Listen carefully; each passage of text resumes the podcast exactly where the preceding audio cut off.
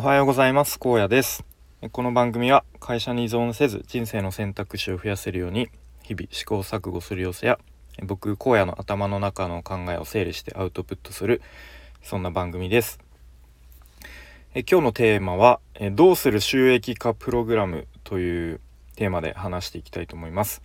とまあここ数日ですね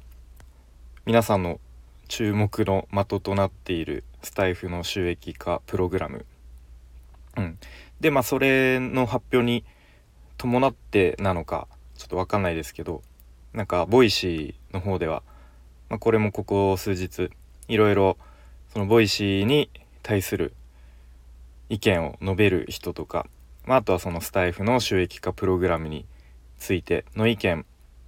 を述べる人とかまあなんかいろいろいてえー、まあ、僕自身もスタエフを始めて、まあ、細々と、まあ、2年以上やっていますしで Voicy も毎日、えー、聞いているので、まあ、そこはちょっといろいろと僕も無視できないなということといろいろ思うことがあるので、えー、ちょっと、まあ、今日現時点での、うん、なんか僕の考えみたいのを、えー、ちょっと整理して話してみたいなと思います。うん、で確かに Voicy の方でいろいろとその Voicy に対する、えー、意見率直な意見とか、えー、と言ってる人いましたね。まあ、春さんとか、まあ、大河内先生とか、うん、結構大河内さんは割とこうバシッときつめな感じで話してました。うんまあ、あと西野さんとかあと池早さんも池早さんはもう、えー、あんな感じで言いたい放題でもうちょっと聞きながら何度かあの吹き出しそうになりましたが、うん、まあいろいろこう皆さんの意見を聞いていてあなるほどなという感じでした。でやっぱ全体的にはあの、まあ、 Voicy に関する意見だとボイスドラマでしたっけ？に対する、まあ、ちょっと批判的な意見が、うん、多いのかなとでも僕個人的にはまだ一回も聞いたことないんですね。なんでなんか結構皆さんあの勝手にこうトップページになんかボイスドラマの変なやつがポップアップで出てきてあれをやめてほしいみたいなこう次から表示しないみたいな、うん、こう選択肢も欲しいみたいなことをなんか言ってたんですけどなんか僕は多分一回も聞いたことないからかそのポップアップ出てきたことないんですよね。うんまあ、もしかしたら1回でも聞いたらそれが出てくる仕様になっているのかちょっと分かんないですけど、うん、なので、まあ、特にそのボイスドラマに対してなんか他の人よりはそんなに僕はあの、まあ、スルーできているというか影響はないような気がします。うんまあ、特に聞こうとも思わないんですけれども逆にちょっと、うん、どんな感じなのかなって、ちょっとこっそり覗いてみるぐらいに聞いてみたいという気持ちもありつつなんか一回でも聞いたらその変なポップアップが出続けるなら、えー、引き続き聞かないでおこうかなという感じですね。うん、でまあなんかいろんな人がおっしゃってるようにこうもう既存のボイシーの、えー、リスナーさんはもう多分飽和状態というかなので新しい顧客層を呼んでこようっていう意図があるんだろうという意見が多かったですよね。うん、でまあ多分そんな感じなんだろうなと思うんですけどまあイケハヤさんはなんかあまりにもこう属性が違いすぎるよねと、うん、やっぱ基本的にこうちょっとビジネス系の学びを得たい人とかがボイシーには多いと思うので例えばだったら最近出た書籍あのケンスーさんの物語思考とかをなんか Amazon オーディブルみたいな感じでこう耳で読書できるとなんかすごいいいよねみたいな感じのことを言っていてあまあ確かにそれだったら既存のお客さんはまあ喜ぶけど、まあ、新規のお客さんはねそれだからボイシー聞くっていうわけにはちょっとならないですよね。うんまでちょっと本題の収益化プログラムやっと本題なんですけれどもまあ僕としてはどうしようかなとまあいろいろ考えていて一応結論とりあえず保留やらないですね。うん、で理由としてはいくつかあるんですが、まあ、そもそもスタイフ始めた理由っていうのがそのなんか音声配信で稼ぎたいとか、まあ、それこそもう今廃止されましたが SPP になりたいみたいな感じの目的で始めてないしそれが今でもまあ特に大きく変わっていないので、うん、なんか急に収益化プログラム始まったからよしじゃあ俺も稼げるかもみたいな感じにはちょっとあんまならないんですよね。うんあとはその自分の配信の後にあの広告が流れるっていうのをかんちょっとイメージするとちょっとやっぱり聞いてくれる人に、うん、ちょっとノイズになっちゃうかなとちょっとそこが違和感のような気がしました。うん、まあというかまあそもそも僕の、えー、弱小チャンネルでは多分仮に稼げたとしても本当にすスズメの涙程度というか、うん、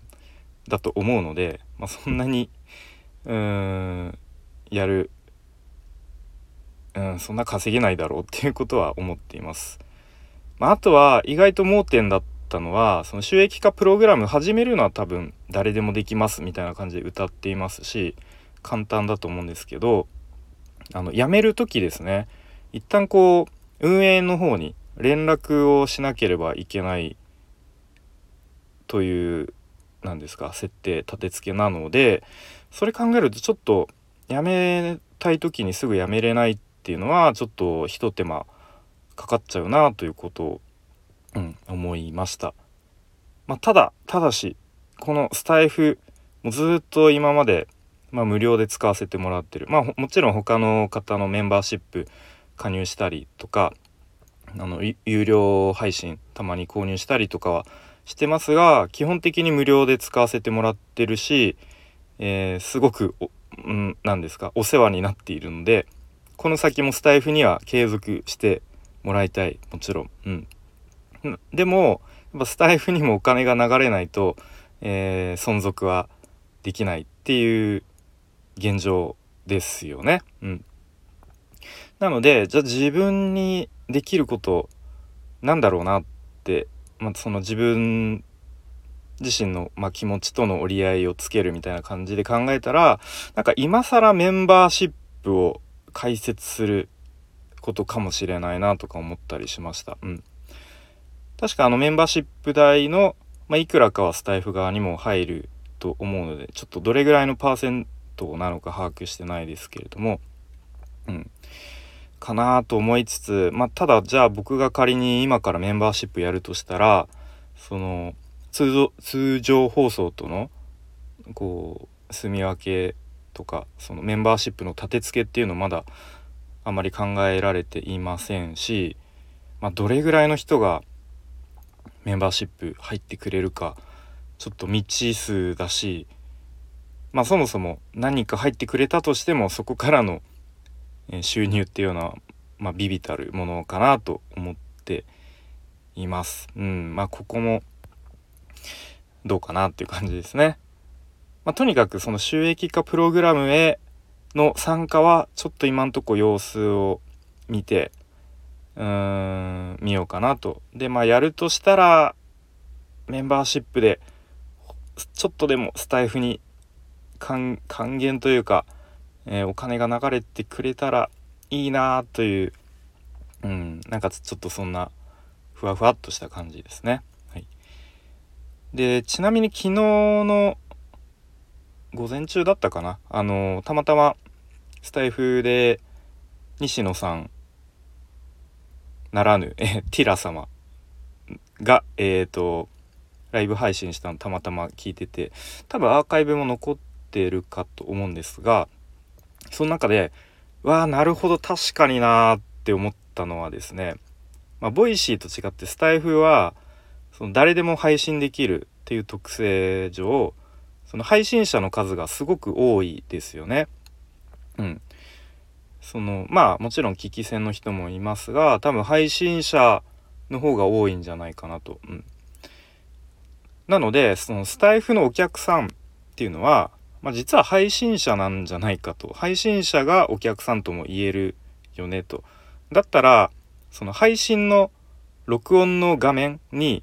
もうずっと広告を見せたらいいんじゃないですかっていうことをなんかさらっと言っていてうわ確かにそうだなと。うん、録音中まあ多くの人がその配信の画面見てますよね。見ながら録音して、うん、なんか何分経ったとか、まあ、ちなみに僕あの一応簡単な原稿とまではいかないですけどメモ書きを用意していて大体の場合。でそれをあのスタイフの画面から切り替えても録音できる状態になっているので、まあ、僕の場合ちょっとそのメモを見ながら配信してるんですが、うん。まあ、多くの人は多分その配信の収録の画面見ながら話すと思うので、まあ、ここに広告がずっと出続けたら確かにあのまあ、広告の効果はあのあるよなということを思ってさすが。ティラ様。ティラ様。だなと思いました。うん、という感じで皆さんはどんな